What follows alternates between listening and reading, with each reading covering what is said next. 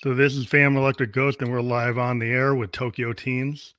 And just to let you know, Tokyo Teens is composed of Jimmy B and Grammy-winning producer Billy Hume. And so we just want to welcome you to the program. This is the first interview we've done with you guys. Yes, thank you. Thanks for having us tonight. And uh, we always have a sponsor. So to let everybody know, we work with newsly.me. They're an iOS app and they're on the Android uh, store. And what happens is they read the news to you in a natural human voice so you can stop scrolling and start listening. Use coupon code GHOST2021 and that does work. And you get one month free premium subscription to Newsly. So check it out. It's pretty cool.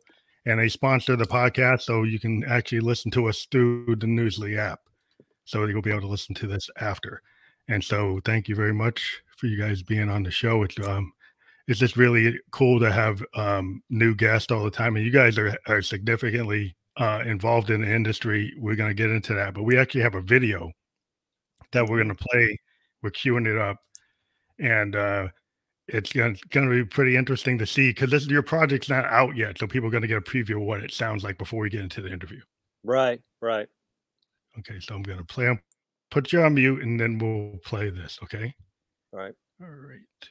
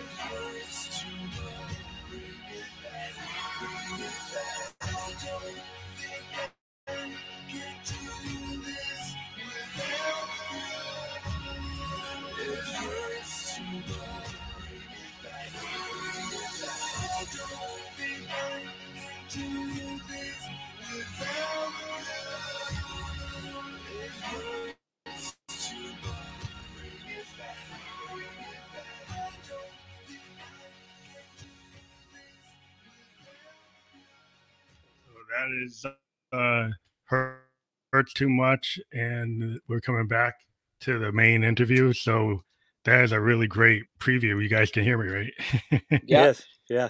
Thank you. Yeah. Yes. So I, I love the I love the percussion. Um, that and I love the way you do that. Uh, you know, real percussion because so many people are in the box mm-hmm. today.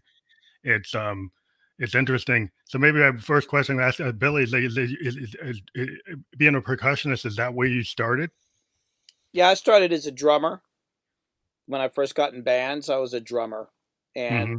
I don't I don't really play drums now, but I definitely will put percussion on things that I'm producing.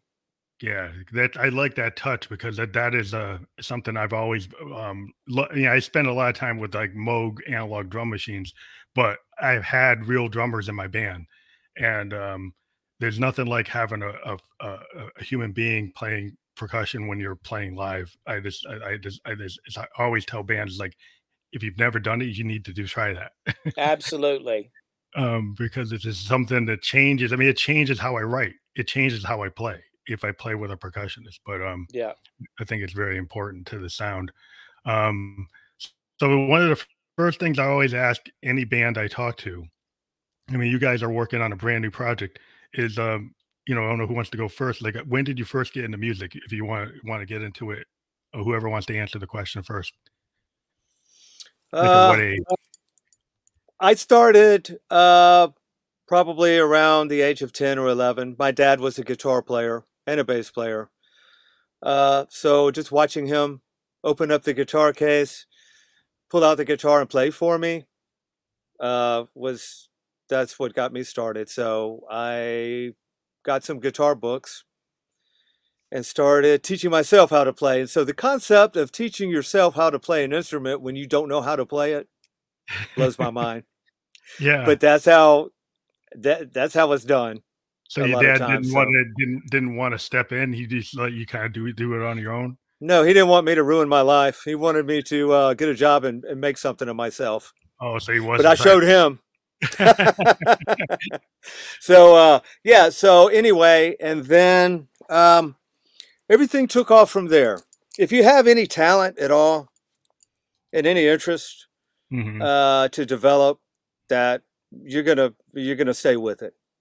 And you know, it's like a lot of a lot of musicians say, you didn't choose music; it chose you. Yeah, it's true. Right. So, um, and that's what happened to me, and I'm I'm sure I can speak for Billy as well. Well, actually, my mom wanted me to take piano lessons. Oh, she did. Yeah, it was like I was like twelve or thirteen, and this was back in the seventies. Piano wasn't cool back then. Yeah. and I we were I was living on an army base. I lived in Germany. And we were walking through this building, and they had like a, a nightclub for the for the soldiers. And she was talking about piano lessons, and I looked in this door, and it was the daytime. They're like it, the bar wasn't open, but there was somebody cleaning up, and there was a stage, and they had these cool lights, and there was a drum set on the stage. Oh, and I remember looking at that, going, That's "Drums, it. drums are cool." So I just kind of just I just said, "Hey, uh, instead of piano, can I take drum lessons instead?" I just said it because the drums look cool, and yeah. she said, "Sure." So that's how I started playing. It was really it was kind of just so I didn't have to take piano lessons. yeah, I mean the seventies was kind of like the age of like like the, the, the like the the star drummer, like the Keith Moons and the John Bonhams. Oh yeah, Mitch yeah. Mitchells and guys like yeah. that. Like I was always like drawn to Keith because yeah. mm. I loved the way that he had this total abandon. You know, that it just he wasn't keeping time like Ringo. And like and right. that was like to me like the Who were like the first punks. Yeah. Because yes. because of that kind of punk attitude that they had. Um but mm-hmm. yeah, I think the drums mm-hmm. is something that yeah, yeah, my parents wouldn't let me do it, so I got on the piano. but then I went and, and, and tried to change it by getting into synths and finding like used like Moogs and stuff and you know Jupiter fours I could find and try to try to use them. And I, I just you know and, the, and, the, and when the when the MTV showed up and I see all these bands using like Jupiter fours and uh, you know the Prophet fives and Jupiter eights, I'm like, mm. yeah, that's it. And I was just be at Guitar mm. Center trying to trying to mm. jump on a DX7. yeah, they're classics uh, now. Yeah, yeah, and I was like, yeah, that's it. That's what we. This is what we need to do. But yeah, it's just interesting.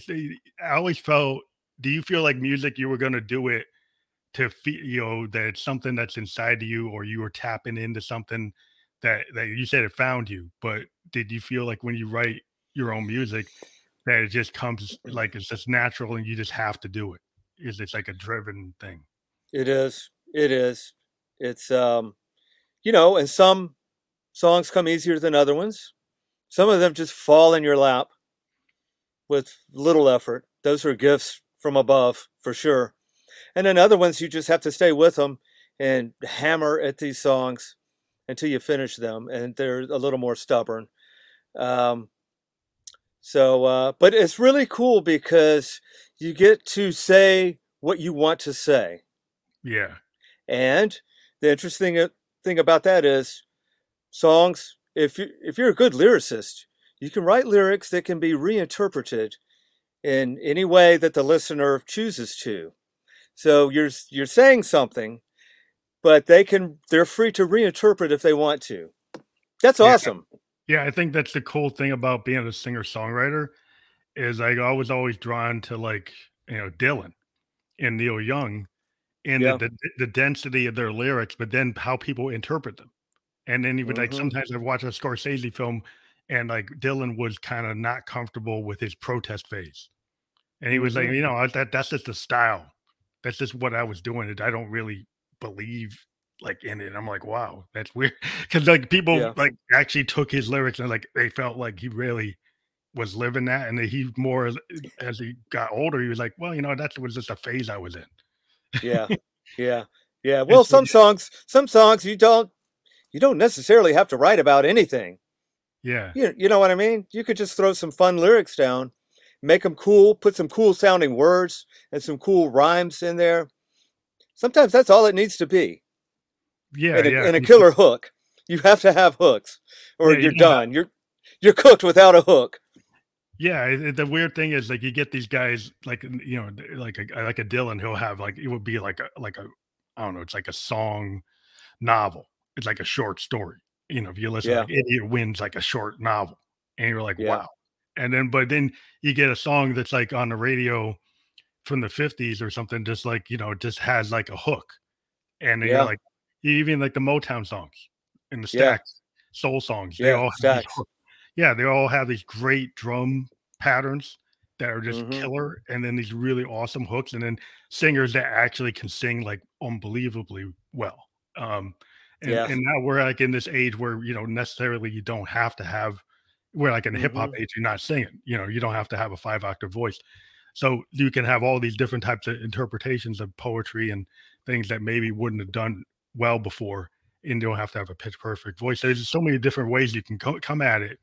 But like, do you like songs that are more like uh, fun or or songs that are are kind of cutting and biting or have like multiple meanings or you just go yeah. with whatever you're feeling? Well i'm a fan of the dramatic. So for me a very dramatic song cinematic. is that's I, I prefer that. I really do and that doesn't mean i don't like fun songs. I have some fun songs of my own and there's a single we'll be releasing later on that's just straight up fun, mm-hmm. and they and they they have their place. But for me, something with a dramatic flair always always hits home, man. It always hits hard. And you know what? Like, look at the major topics uh, in popular music: love, love lost, love found, heartache, heartbreak. Okay, these mm-hmm. are themes, common themes that run through all all genres of popular music, and there's a reason for that. And yeah. that all of that is dramatic. I think that's what people interpret. Like if you're thinking about, like I always go back. I'm a child of the '70s, right? And I listen to something like the Carpenters. Yeah. And, and the Carpenters mm-hmm. songs, those are all like heartbreak. You know, they're yeah. all like longing and heartbreak, and they're like perfect. They're like perfect pop, and but they have yes. this kind of double meaning because the way Karen delivered the vocal right?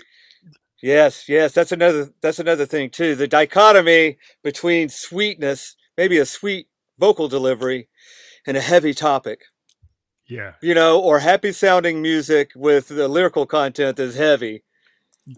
Yeah, you, just, you know, I love that. I love it, love it, love it. it hit, you hit a home run every time. If you could come up with something like that, mm-hmm.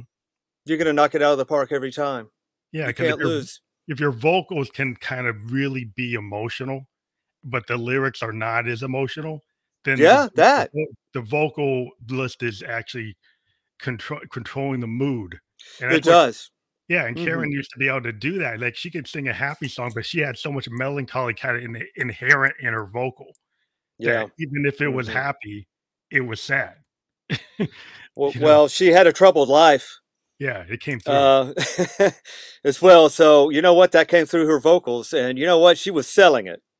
Yeah, she She's got the hell out of it. Yeah, she got it. it I think that's always yeah, been.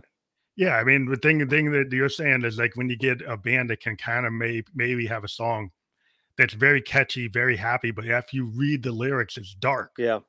But because the happy, catchy beat, you, Mhm. people might not even know That's that right. They don't. dark, as dark as it is. And Well, so, you should uh, check out Blondie's Heart of Glass. yeah, Read the lyrics. Some of the saddest lyrics I've ever read in my life. But I, I never really actually realized that till a few years ago. I, I just I just never really thought about it. And then I know somebody who redid the song and they did it in a minor key and they made it sad, wow. but it's the same lyrics. And I it took me like half the song to realize what the song was. Yeah. But it's just it's like a dance song, but it's the saddest lyrics Yes, in the world. that's true. That's, that's true. always like a cool device, you know, as an artist. You know, you like I always Mm. thought of um, I was I was watching a documentary on the Beatles, and George Martin was talking about like sound paintings, right? And he said he was like, I could have recorded the Beatles like they were in Berlin and just like a live act, but Mhm. I wanted to introduce some things I had been doing with Peter Sellers comedy records, where I had tape loops and orchestrations and special effects. wow. And so that kind of gave you like, oh wow. And then the fact is that the Beatles had been listening to the Peter Sellers records that, that George Martin had produced. And Yeah. so so when you get the Sergeant Peppers, that whole concept of how it is is not so like they actually kind of agreed, like, why don't we take these Peter Sellers like theatrical techniques on these comedy records and approach Yeah. it with a rock band yeah. and then actually do something Yeah, in the cool. studio that you can't do live, right? right. and then it kind of created what people can do in DAWs now. But the idea Mm-hmm. that you can use the studio as an instrument. So how That's much what that- we do. That's what we do. Yes, we use the studio as an instrument. We're not afraid to experiment. Yeah, I mean, I I got into making records because of Pink Floyd. Oh, yeah, and- I mean, I like I like performing, but to me, it's all about the studio. You love right. And I, I think uh, when you when you really get into the music of Tokyo Teens, you're going to find a lot of drama. You're going to find some deep subjects. You're, there's cinema in Yeah, there. cinematic. I mean, the song we just played was very cinematic. Yes. I can yes. imagine that like in a film, and it had that Thank kind you. of '80s kind of big bombastic, you know, early '90s, late '80s kind of sound. And I, I was a big fan of Prince, you know, and I was I was Mhm. really always interested in how he would use drums, whether they were on a Linn or using Mhm. his the drummers he got. He was always very focused on on how to use the drums and the sparseness of his compositions was kind of like a studio technique that kind of made leave it like a demo. And then he got more expansive, like on something like Lovesexy, he layered the, the heck out of his Mhm. D50 stuff. But Mm. um there's a lot of interesting ways he would approach things from being like super demo to super kind of Phil Spector wall of sound on something like Lovesexy. It was Yeah. like he was using the D50 and he just went overboard. You know, I thought it was great. Some people thought it was too much, but I, you know, you have different approaches Mhm. and different songs deserve a different kind of vibe. So as you approach a song, you got to try to feel like a whole album vibe, or you just do individual songs and fit fit, fit them together, to put into an EP or an album. Uh, well, with this collection of songs, they it's you might could call it concept. Concept cool. You you, you could you could. Uh, there's going to be uh, musical interludes uh, in between, so I mean you could you could say that, but the songs still stand on their own individually. Mhm.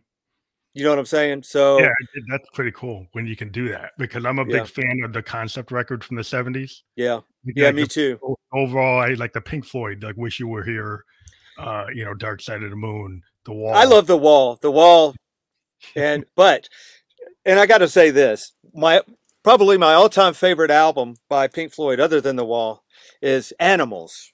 Animals is fantastic. And Animals is difficult to listen to because, oh my God, I, I mean, I mean, I need to take a. Uh, I need to take a powder or or drink myself to death. After it's it's it's hard to listen to. It's so emotional for me. Well, I used to listen to it Lord, with, with like headsets on a vinyl in the, in my basement. in my yeah, me too. and uh, I just thought it was fantastic because Woo! I was a fan of Tommy. Right, I love Tommy. Oh yeah, Tommy. Yeah, the I Who. Yeah, yeah, I love Quadrophenia. I love mm-hmm. any of the rock operas that Pete would come up with, and I yeah. like the way the Pink Floyd continued that, but in this really atmospheric way, and yeah. uh, and they went from the, the you know from the the um the the really psychedelic to this atmospheric stuff. Uh, mm-hmm. And I just like was so enthralled with their use of synthesizers and the piano arrangements, and it's just very expansive.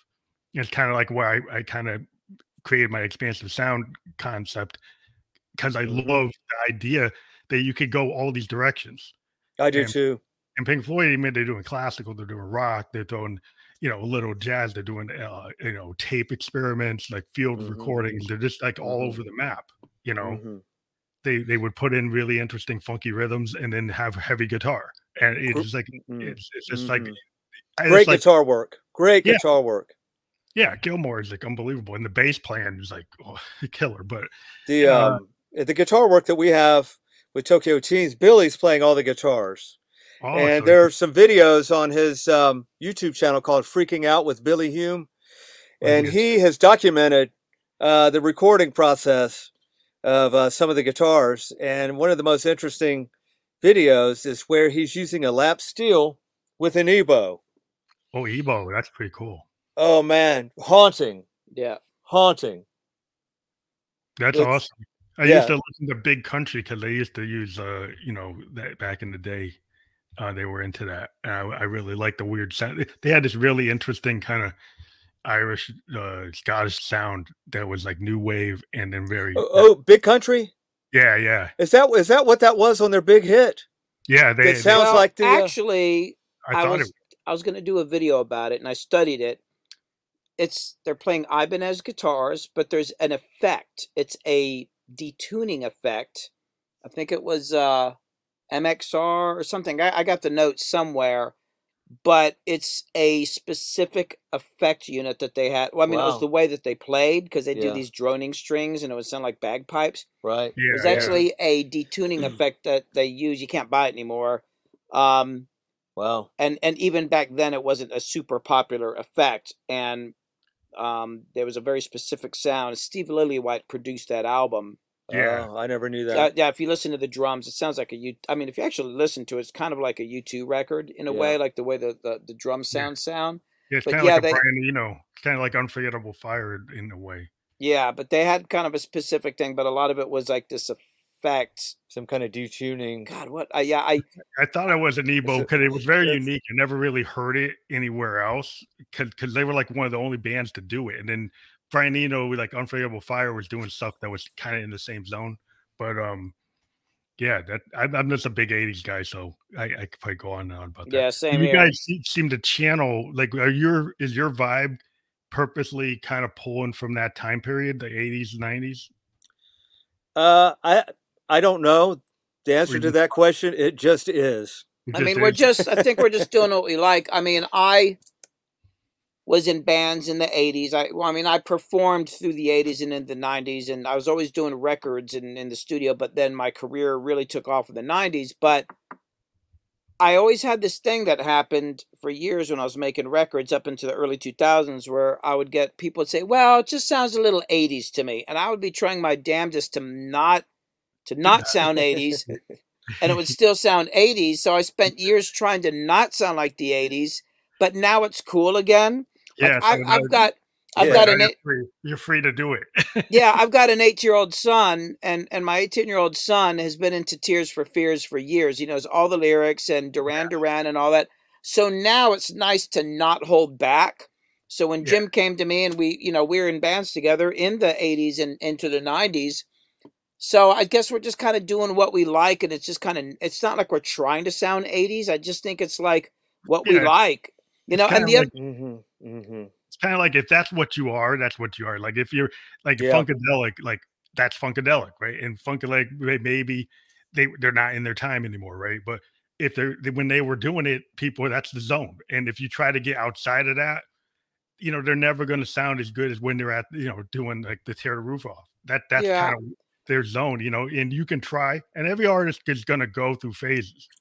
You know, well, I the think- other thing is that the music business is different now. Like for most of my career, there are very specific guidelines on what you could do as far as wanting to have any kind of success. Like if you wanted a record deal or get to play, mm-hmm. you know, mm-hmm. you had rock, country, you know, dance, pop, heavy metal, and you know, and variations within that. But there there was actually gatekeepers and systems to keep you in, in line. In and lane. even when I was yeah, and and then when the internet started blowing up and the record industry fell apart, the idea of genres kind of fell apart now. I, and there's bands out there that are popular now that I I challenge you to even just tell me what the genre is. Some of these bands you can't really say what the genre is. It doesn't really matter anymore.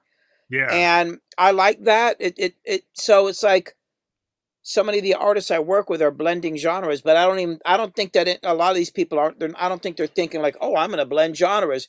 No, they're, they're just they're just it. doing what they like, but that was not something easily done back in the old days. Like in the old days, you had to really think about, you know, fine tune. I mean, there were so many restrictions. I mean, the one of the bands I was in, or one of my bands, I mean, I had uh, a black guy and and and, a, and a, another guy that was kind of part Asian, and e- even that was a weird thing. Like the record label's like, "Well, we don't know how to market you." I'm like, "Why?" And it's like, "Well, you got a black guy in the group, that, you know, we got we got to appeal to the brothers, man." I'm like, "What the fuck are you talking about?" That yeah. and I I couldn't believe it, but nowadays, yeah. no, I, I remember when Sum 41 became popular. I was like, "Well, look at that! Like it's a racially mixed group finally." But there were so many restrictions back then, and nowadays it just doesn't matter. Like you can kind of do what you want. It's it's a wonderful. time. I I think we're in a very creative time musically, as far as you know the world is concerned. It's a great time to be doing music. So like so you would if somebody was gonna pin you down for a genre, you would you be like, well, I don't want to get pinned down to it. It's like indie, it's you know alternative, it's a new new way. I mean, what would you say? It's the coolest fucking music, man. That's what it is. That, that's the yeah, what I say. yeah, go, go out there and say coolest fucking music. Yeah, I mean, I think some people would go, it sounds 80s, but I think some people would not even think, like, I put, you know, a couple of these videos, like playing little excerpts of this music out there on my Instagram, on my YouTube, and I don't think anybody yet has said anything about the 80s. They're just like, well, that's cool. Yeah. Well, the you thing know? is, today, I, I heard today that there has been a rebellion against some of the kind of over production that's going on and people are going back to the 80s and 90s albums and they're actually getting more play um, I, heard that uh, my daughter had t- told me she's like a 22 year old and she said yeah like people want to hear bands that actually composed songs yeah you know like yeah. the Steely Dans of the world and the and the Pink Floyds and you know, and even if you get to like a Guns N' Roses, like a band that actually could produce heavy metal, like a Def, you know, Def Leppard, like they could do it, you know, not and it, was like, where's the next Def Leppard? Where's the next, uh, you know, Axl mm. Rose? You you don't see that as much, but in the underground, I have you know interviewed bands in Germany that channel like Guns N' Roses. They're doing like a new Guns N' Roses, but they're super small, right? They're, yeah. they're they they love that sound and they're doing it or they're doing like a deep purple or they're doing there's so many like underground bands they're like okay i want i like that and that's what i'm going to do and it like it seems like the gatekeepers don't let, let it go through but in the underground of the soundclouds of the world and the youtubes and all the other places these bands are getting audiences they're getting on instagram they're getting followers they're they're touring they're they're they're making success and that's why i try to do this podcast to kind of show people that there is a scene outside mm-hmm. of the top 10 top 20 that there's still stuff going on that's pretty cool. yeah, I don't I don't know how strong the gatekeepers are now. Like probably in the last couple years, probably half the songs that ended up on the top of the chart started on TikTok and it was just people just screwing yeah, around, you know, like this one producer I follow on Instagram, he made a beat and said, "Hey, put something over this." And people would like do something with their cell phone and one of them blew up and became a top 10 hit and it was just I mean, it was like rap music or something like that, but I just think that if you can do something that's cool, people respond yeah. to it. Like you know, like people mm-hmm. just, mm-hmm. you know, there's no, there's there's really nobody to hold you back if you can get out there and get a following. you know, because the it, it was all about distribution. In the old days, it was all about control of the radio stations and control of the distribution channels. You couldn't even put a record or a CD in a store unless it was like a little mom and pop shop. Mm-hmm. Unless you went through official channels, and then there's all this other stuff involved. But now, if you can put a video out online and it's good, and you can get people to watch it, you can blow up. And I mean, you know, there's nobody stopping you. It kind of except yourself.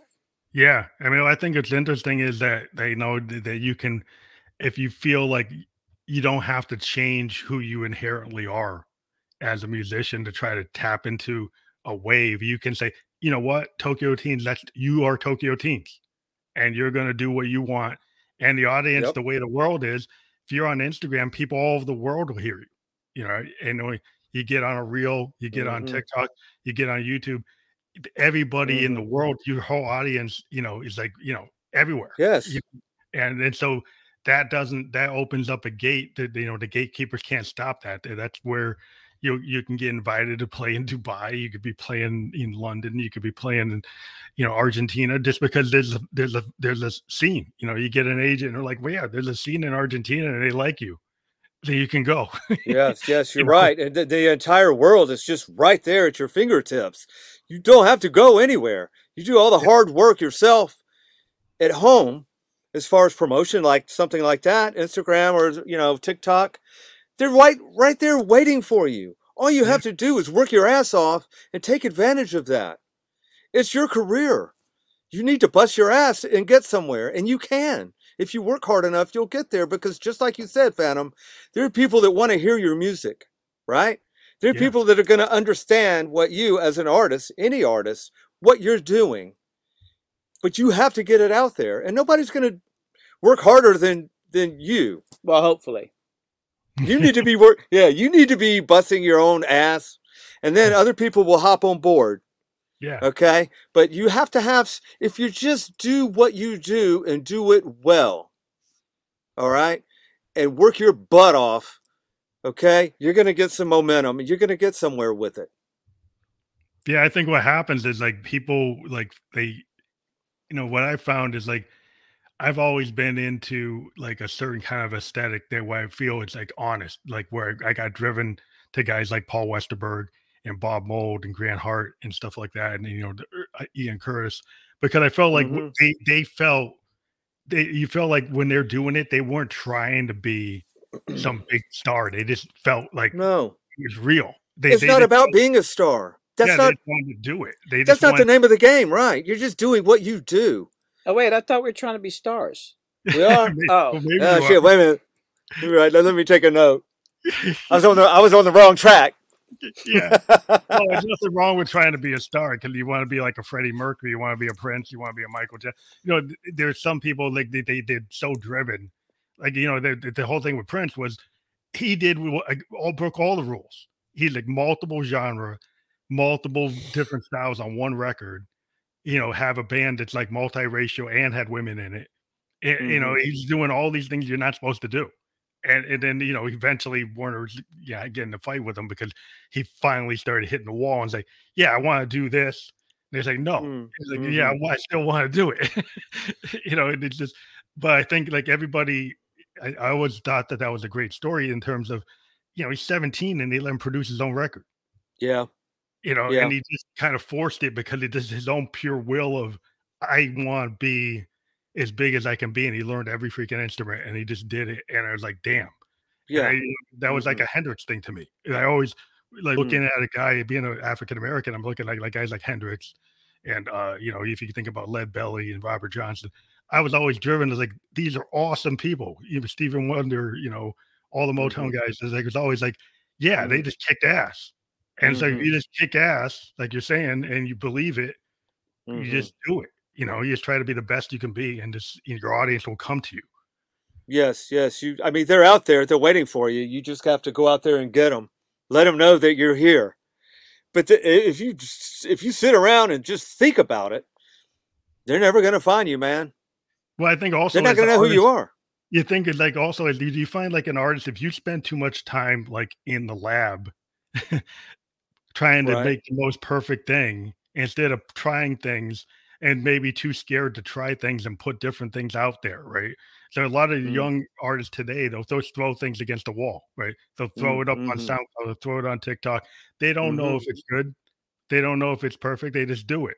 And there, there's an old school thing of look, I'm gonna spend a year trying to get this one track like like to be born like born to run.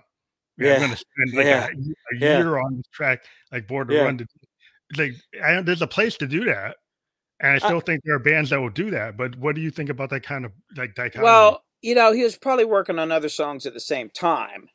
Mm-hmm. As Born to Run, you know, yeah, yeah. I, I, I feel like you, you, you're, you're touching on something that I think that's important, and it was a, a big thing with me about becoming a producer. I, I spent so much time wanting to be really good and wondering if I was worthy. And then I look around and I realize there's guys out there calling themselves producers and getting work, and they're not even as good as me. And I don't even think they think about whether they're good or not. They're just doing it. It kind of comes down to a very simple thing either you do it or you don't. And, right. you know, going into rap music, when I started doing rap music, it was kind of a, a big wake up call for me because these guys, like, there, there would be times in the studio where I'd be working and I always have like a bunch of guitars around the studio, right? Mm-hmm. And they mm-hmm. would look around and, and and see these guitars and not say anything. And at some point, I might pick up a guitar and they'd go, "Oh wow, you actually play it." I'm like, "Yeah." They thought it was for decoration. but then what would happen is I would start playing guitar on something and I'd do something cool. And and more than once, one of these guys would look at me and go, "Wow, it it it's like art." it's art. and it, at first, it kind of bothered me, but I actually found it kind of liberating because I realized that for years I'd been taking my I mean I I'm definitely an artist and I'm into art but it's easy to take yourself too seriously. Mm-hmm. And these guys were just trying to have a hit song and they're just trying to make something that could make them some money. So they didn't think of it as art. And I thought that was kind of liberating for me. It's like, oh, I, I don't have to take myself seriously. We can just have fun and make, we can just do something catchy. But yeah. the funny thing is, is when you quit thinking about it as art, you're actually more likely to create something artistically unique than when you're spending so much time thinking about being an artist. Yeah, and and yeah. I just I it was this amazing thing for me where I just felt like some of my best work was with a bunch of guys that were not thinking about it as art. They were they think of it more like they're an athlete, like they're a free agent baseball player or something like that. And I just I just wanted to hit a home run. And to me that was like so liberating. And the other thing with rap music I found interesting is that those guys are always in the studio. Like they one of these I, I would have clients that literally had an album come out on a Wednesday, the album they've been working on for a year. And on Thursday they're back in the studio working on new songs. I mean they're gigging too. Yeah. But the idea of constantly writing yeah, you can if you think about Picasso, Picasso worked all the time and painted an insane amount of pictures. And it's just a numbers game. You just got to do a lot of it. But I've met people like, well, I've been working on this one song for a year. I'm like, well, fucking good luck, man.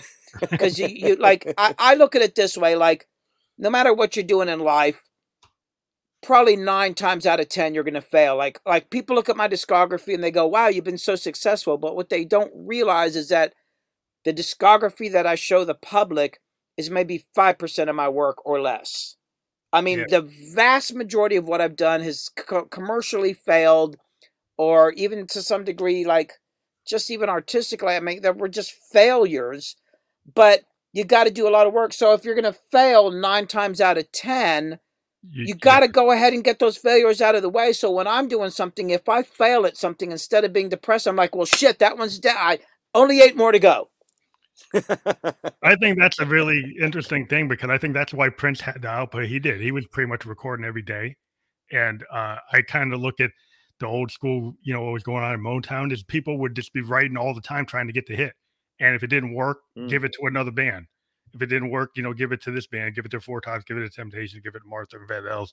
They just keep on rotating right. around, change it around here, change it there. They just kept on producing. You know, the Funk Brothers yeah. were just producing, producing, producing all day. Yes. You know, and and the way I look at it with like Prince, you know, eh, I've I've been listening to everything he ever did. I'm a, a fanatic, and he just wouldn't stop recording. you know, they made his house the studio. His house was his studio. Mhm. So he could just go yes. into to a crazy high level studio and just record every day, and he did. and he's he's got like thousands and thousands of like songs that are as good as anything he ever did. and Nobody's ever heard it. And, Yeah. and to me, Yeah. that that was kind of why you saw the output he had is Mhm. because of that story what Billy was saying. It's like he had so Yeah. much output that you got a piece of it. Yeah, And yeah, you have to constantly work, constantly. I mean, that's why we're excited. This new album will have 112 songs on it.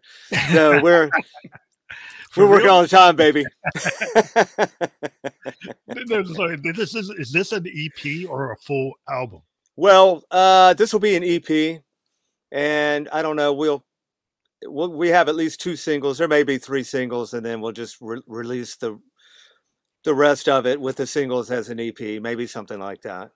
Yeah, again, it Uh, seems. What do you think of the way the playlist world is? It seems like you have to be in a singles market, kind of like in the yeah, fifties. that's yes, yes. You're you're exactly right about that. And you know what? That's okay. Cool, cool. Yeah, I think it's cool to give the customer or to give the band, to give the fans. Uh, I think the fans want to see the bands like actually put out like every month if they can. You know, I've seen a lot of people Mm-hmm. they they want to if they're into their band. They'll, you know, the band might put out a mixtape and then they'll put out their official record and then they put out something Mhm. underground, like on some other format. and Mhm. and people are willing to to go after it, especially in the weird. I heard people like saying, "Oh, the album's dead," but then if you go into hip hop, there are concept albums that are all over the place. yeah, They're like sixty minute, seventy minute albums within Well- the hip hop world, actually gaining traction and people listening to them. So it's just kind of like you guess you just have to be interesting enough to gate that audience to to listen that long. Well, it's wide open, Phantom. It's wide open. So it's pretty much anything goes. You you put out what you want to put out. You should be you should be releasing singles first of all. But aside from that, if you want to do a double album, do a double album. Didn't um I don't know the country artist Mor- Morgan Wallen That was a double album. that was a double album. Wasn't Yeah, that some- number 1 forever? So yeah, and hey, Yeah. You know what I mean? I hmm. don't know that there's a formula or a rule Yeah, I think the Do- rules are gone. I think I mean, because like if somebody says, "Oh, you can't do a Bohemian Rhapsody type of thing anymore," you can't do that, and then somebody will go out and do it, right? And then Yeah. so, so Yeah, you say, good.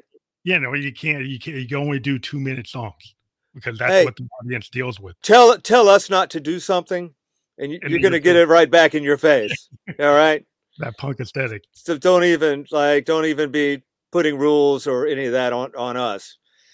We're not we're not playing that. And we're Yes. breaking a lot of rules on this on this these records.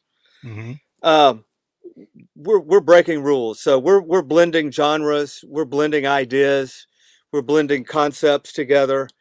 And it's man it's so exciting. I, I just can't wait for everybody to hear what we've done. What What's the target date for the first hit to drop? Uh, that's a good question. First single. Well, I got to finish mixing it first. It's in the mixing stage. He's mixing it I mean, right I'll now. probably be done in a couple days, but I don't. we still have to. don't. Get it out there. So you're saying like by summertime or? Oh, yeah. oh, Oh, yeah. yeah. oh yeah, we got to get on the ball. Yeah, yeah. Because once that drops, everything else will get mixed. I mean, we have to. You know, there's a small amount of recording to do, not much. We'll fill holes. You know, Are you gonna make like uh I- I saw the video you made. Are there official like music videos for the songs, or are you gonna tour it? they're, they're going. They're going to be. They're going to be live shows.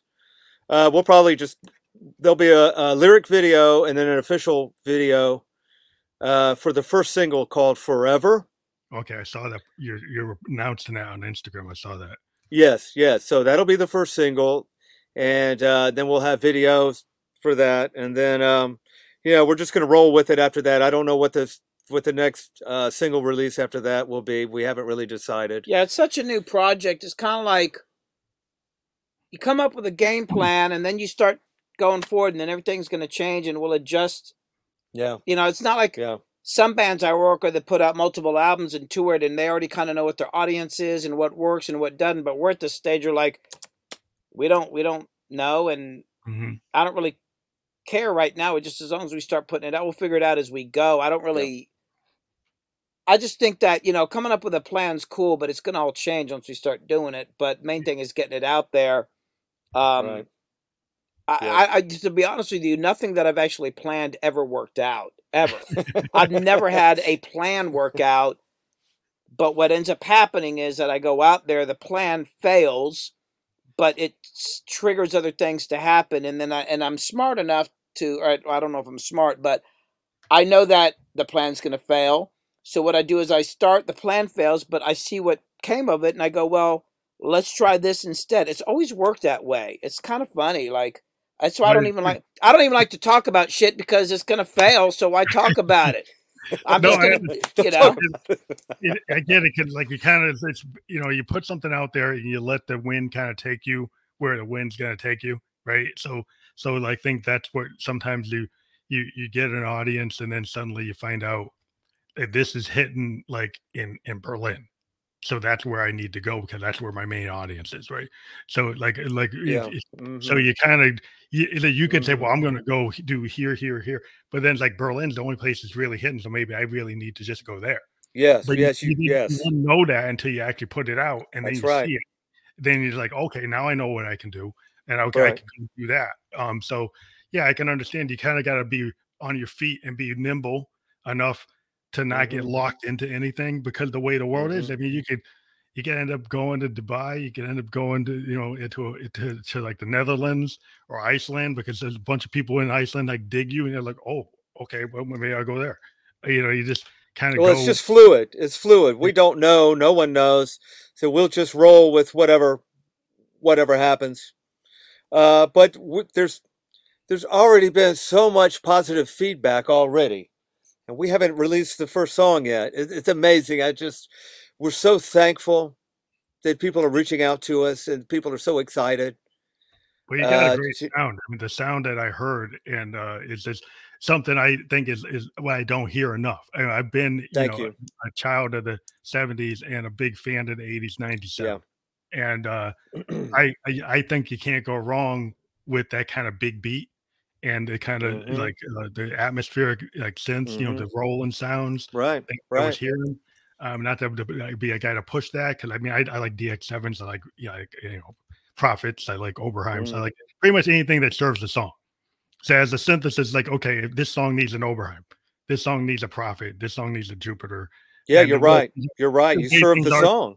Yeah, it's like if I need a Jupiter eight sound, I'll go with a Jupiter. If I wanted a weird crazy sound like a Jupiter six because it's really weird. It doesn't act like any other Roland. I was like mm-hmm. that that one I'll go with that one because it does really weird kind of discordant things. And it's like, yeah. you know, you just kind of take the tools that you need to do where your head's at. So if I'm I'm very discordant today, so I'm going to use a Jupiter six because that kind of is its its main feature is it can go there. yeah. So yeah. you can't take whatever you got. It's like a guitarist. It's like you're going to pick the guitar that has the tone that fits your mm-hmm. mood that you need. what you're trying to drive you know or the pedal or the amp mm-hmm. that's doing what you want it to do. I mean so when you yeah. when you get into like your guitar phases that you've got like favorite guitars over the years that you've collected that you use for certain tones? Well where's i mostly oh shit. I mostly use uh where the hell did it go? Oh can you hand me that? This This is actually my main guitar here. This is mm-hmm. a uh, Bill Lawrence guitar. Um, Bill Lawrence made pickups, mm-hmm. and I mm-hmm. bought this in the '80s because it's got these stacked uh, double coils. They look like they look like Fender pickups, oh, wow. but yeah, they're yeah. actually stacked double coils. Now this is a customized Mullinax pickup. It's a guy here in Atlanta, awesome. and it, he just he doesn't even have a shop. He just makes them for people. But this guitar has been my main guitar for years. It's like like my favorite guitar, and I think I bought it for like eight hundred bucks. But then you could find them in pawn shops for fifty bucks because nobody knew what they are. They're great guitars. I don't. I mm-hmm. I I haven't seen one in decades. I mean, they were not common guitars. And then I play. um Oh, can you hand me that right there? Yeah. The uh, Telecaster. I like Telecaster. Now this guitar that. here, there's a funny story. So I, have got two studios. I, we're in my home studio now. My other studio is my old home. I had to move out, but that's mm-hmm. where I did, did a bunch of records. But I had a couple studios there.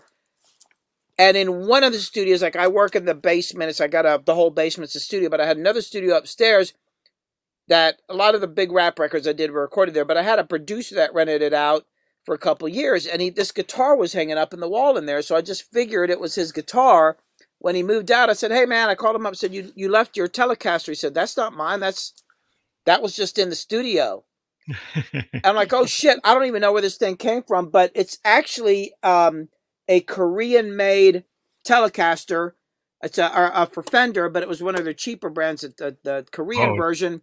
Mm-hmm. But it's so well made that people started buying these instead of the expensive American made ones. It's got like a through body neck on it. Oh wow! this thing plays, rare. dude. This thing plays amazing. So Fender has this thing like if you know the serial number, you can look it up online and find out like what anything about your guitar, but you can't find any of these guitars on there. They they took them off the day. They don't even admit they made these things.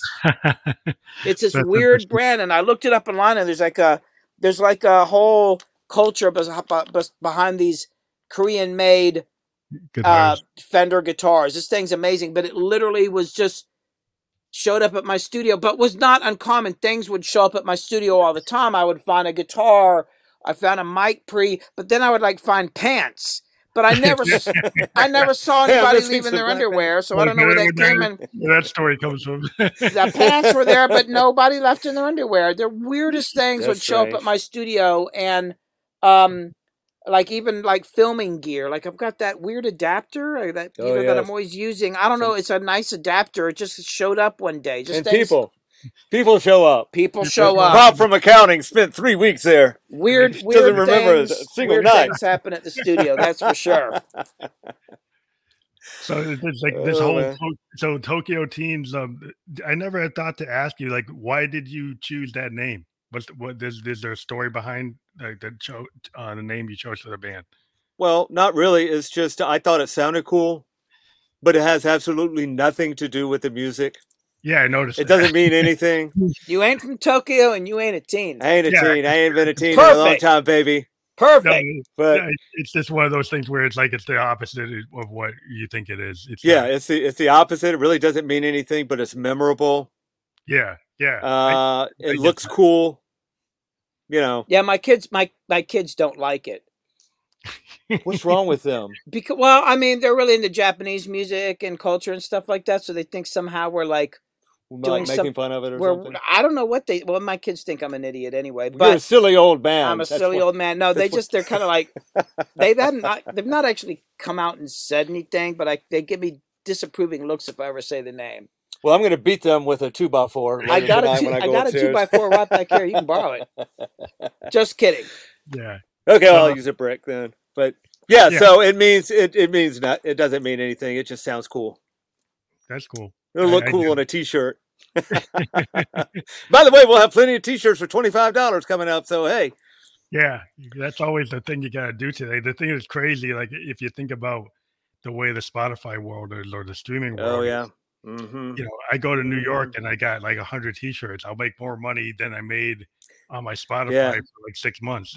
uh, yeah, yeah. You know, because you, eh, you you you can sell a poster you can sell like like a CD that you you went and made yourself with some company, and you can do mm-hmm. better. Uh, mm-hmm. And that's kind of sad that that you can't monetize directly your music at the level.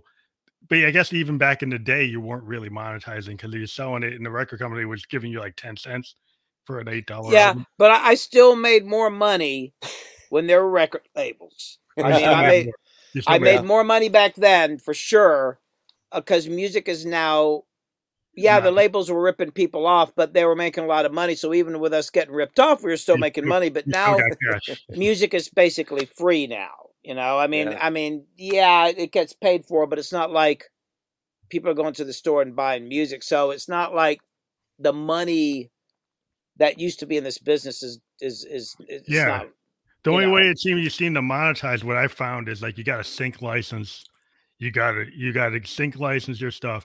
Like I found a way to get my stuff on uh um on uh uh if you get on to, the different uh, uh gaming sites like Twitch, mm. I actually got a deal with BMI to license my stuff on Twitch, so I get Mm. paid like a higher royalty rate than I do on Spotify. If uh, some gamer uses my music in his background, I, my rate is higher than I would uh, stream it on Spotify or iTunes. And that's Yeah. how, how Yeah. you can get you can get stuff like that where you can actually get a better deal. Um, Mhm. and And you it's can just make weird.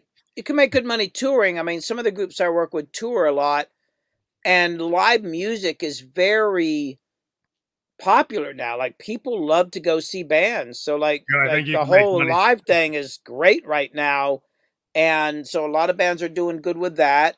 Um, but but the thing is, if if you can sell your music or make money off streaming or whatever, and you're doing it on your own, the overall income might not be as good as it used to be. But since you own it, you have more control. Your your actual ratio of what you're getting is way higher. Yeah, Because in the old days, like you, you would have to sell a lot of records to make. I mean, uh, the thing a lot of people don't realize is that very few artists actually made a ton of money in the music. They would you would think they made a lot of money because they were famous, but they weren't really making that kind of money. Like very few people made the kind of money everybody thought they made. Yeah, because they're all giving you like advances and then saying you got to make it back. Like, and maybe your first record hit a big number, but then they expected your next record to hit the same as the first record. And how how is that going to happen? Like, think if you Yeah.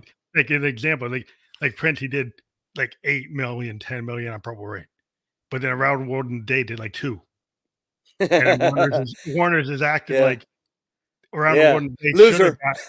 should have have got the same as Purple Rain. So now we're not going to give you the money because we already gave you an advance, so you're not going to get anything. yeah. Yes. So, so I mean, that's kind of what the way it works is because like how you ever going to get back? Like once in a while, you'll get a band like the Eagles or something. They'll, they'll suddenly boom, they hit something, but then like you know the long run didn't do what you know what what what the Yeah. Hotel California did, and it was Yeah. never going to do that. the long run was it was a great album. It's a good album, but it was never going to hit that number. And then if you're measured on getting that number, then you're not going to get it. Yeah. you know, Yeah. Numbers. Numbers. But- Going back to what you were saying, numbers. Yeah. Well, So, it's just best to try to do it on your own. yeah, Yeah. Yes. Well, that's what we're doing here. We're, we're doing the, all of this ourselves. Well, I think doing it yourself, you know, the do, do it yourself kind of uh, mentality today. And, you know, it's in rap. And the thing about hip hop that it is that you've kind of spoken to is like hip hop is a lot of people just had a lot of heart and they maybe they got a lot of drive and they Yeah. want to do it. And they might not, they didn't go to Berklee and they don't, they don't, a lot of times Mhm. they maybe know, don't know how to play an instrument, but they got a feel, right? And they might Yeah. have the lyrical content and they've got the presence. Maybe they got a stage presence. They got a personality that can carry it through. So if they get in a video and they can present themselves, they got like that stagecraft. And so you're okay. Well, that's always been kind of in rock. There's always been the guy that has the stage presence that can kind of push it. And then you're like, Mhm. okay. And then Mhm. okay, well, that's that's what we can do. We can take that stage presence and knock it out the park like a Bowie, you know.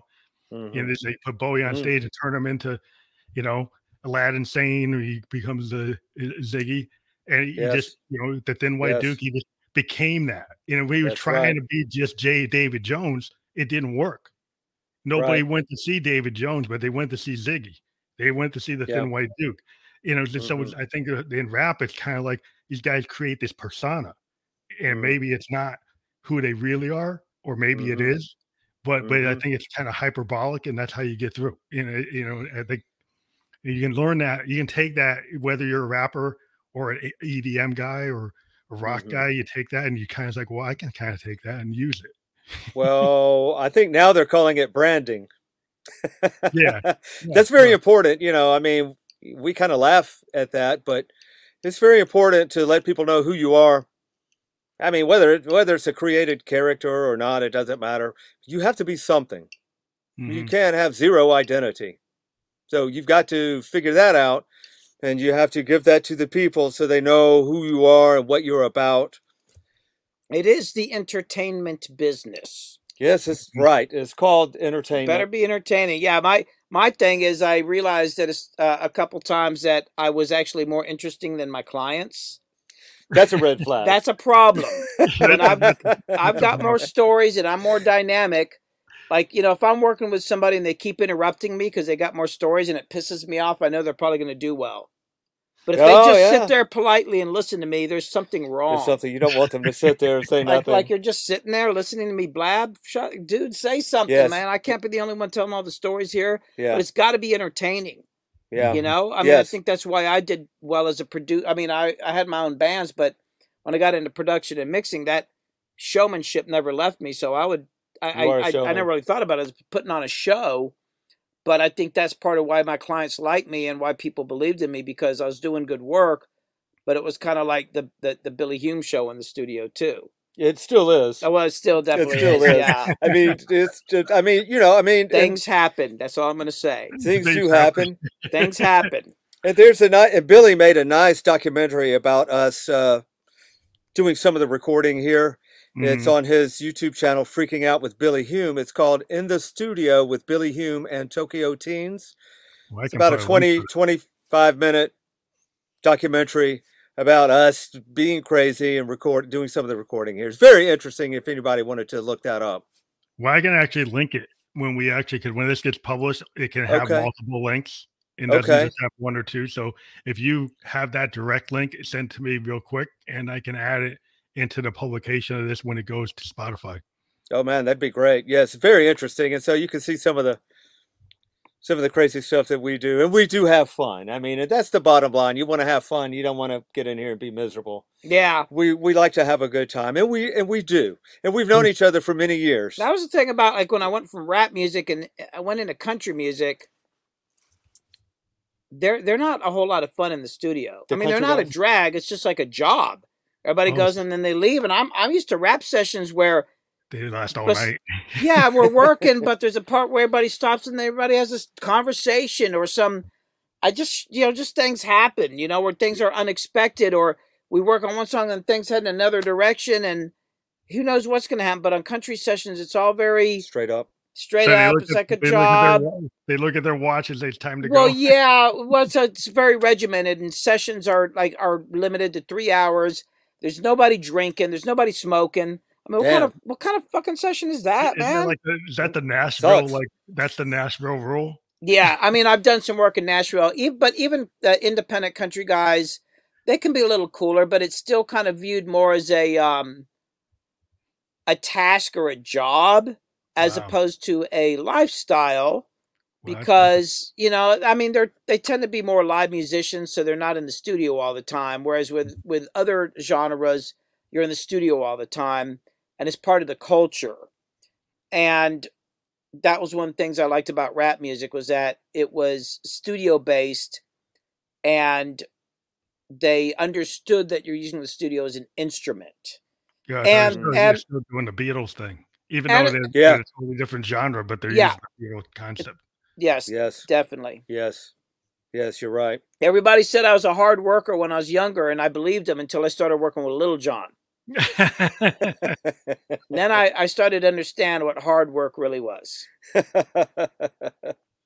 I think it's interesting to, to be able to cross genre because that's really part of what I love. I try to, you know, throw in the idea of expansive sound is that, you know, one day I could be doing channel and Sun Ra the next day I could be channeling and like uh you know some some uh lead belly or I could I could be doing some like Queen or I mean I can go anywhere I want to mm-hmm. go because I'm not telling people mm. I'm just EDM I'm just trance I'm yeah. just electronic I could be punk I could be Dü mm-hmm. we know that you're big fans of uh yes and uh, progressive the progressive bands of the 70s yeah. yeah yeah I mean yeah if you think about like yes is like a big big draw for me just mm-hmm. because I like those those like 10 minute 20 minute songs yeah I, yes. I tend to go go there right. and when i go when i go live people like that the people who want to hear the ghost they they like to see somebody still kind of doing the keith emerson mm-hmm. doing mm-hmm. that kind of thing because they want to see that because that when you go out do you just want to see somebody jumping up and down on a on, on a midi controller or do you want right. to see somebody like jamming out on a on a Minimoog right or on a right. b3 you know. I, i'd rather see Gregg Allman on his hammond any day. And I did go see him all the time. yeah. Um, because that's what I like jam bands. So I mean, I would go see Funkadelic, I would go see oh man all, the Allmans, and I would sit there and go see three Allman shows in and back to back. Yeah, just because walking, watching Dickey Betts and watching those guys, like that's it. That's what I like, you know.